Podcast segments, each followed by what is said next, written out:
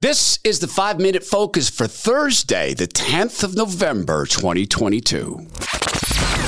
The Todd Herman Show is 100% disapproved by big pharma, technocrats, and tyrants everywhere.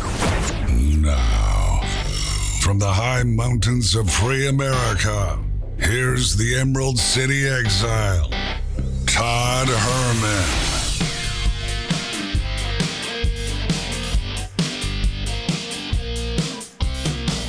Today is the day the Lord has made, and these are the times through which God has decided we shall live. The five minute focus is a golden chance to win Willy Wonka's golden tickets and to share the show with friends. Simply hit the share button on your podcast app. It's hidden, but it's there.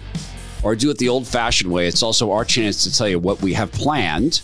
And it may change slightly, but not too much.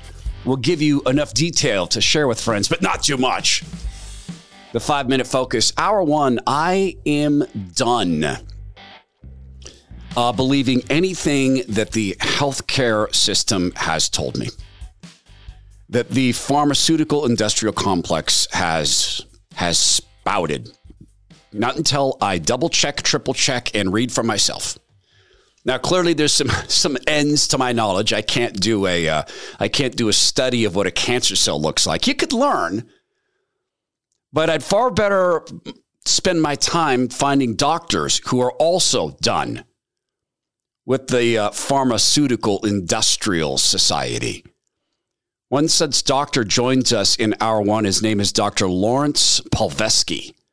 He's trained as a pediatrician, spent time in pediatric ER centers and I asked him about what it was like at the beginning of his career in hopes he would tell me, oh, it was so much better. Well, I, started medical school in 1983.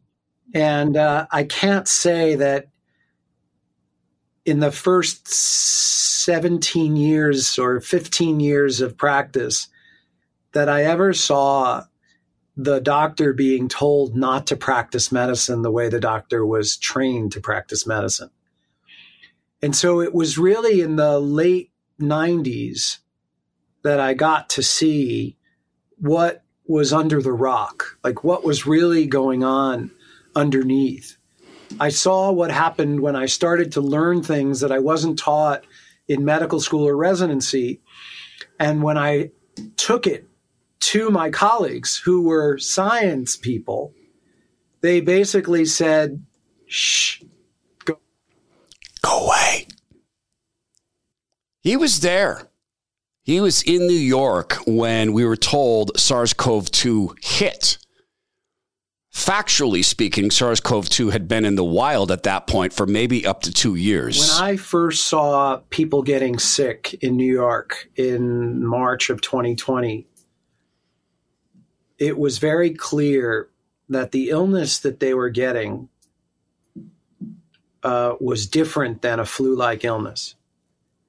And those of us who were aware of what was happening in March of 2020 did a backtrack several months, December 2019, November 2019, and started recalling strange kinds of illnesses that people were getting that just didn't look like a flu at all. And so when I started to see what was happening in March of 2020, we started to see something that presented as a blood disorder, not as a lung disorder. But the narrative that came out was so twisted that it, it was unrecognizable to a lot of us. I remember the traveling nurses saying we should not be putting these people on ventilators. They're blowing out their lungs and they don't need ventilation. This is not a lung issue. Hour two, Mitch McConnell's probably just fine with what happened in the midterms, honestly. And so, where do we look? Well, a lot of people are looking to Ron DeSantis, and there's good reason for that. He coined a great phrase Florida is where woke goes to die, but he also governed that way. I think these doctors need to get sued for what's happening. I'm And he went further. He bans surgical and chemical mutilation of children. Of course, McConnell wouldn't touch that, not once. McCarthy would barely touch it. He'd talk about sports. But there's something else that went on in the background that's not getting enough attention. We've expanded it like no way. There's not going to be any nook and cranny. You are not getting Zucker bucks and any of this stuff. He secured his elections. And I'm not here to tell you that there was big fraud on Tuesday. If it turns out there was, we'll talk about it. But I'm here to tell you that when the separate country of Washington, which is dead, when it went to all mail in ballots, there has never been another Republican governor elected. Now, there's a lot behind that.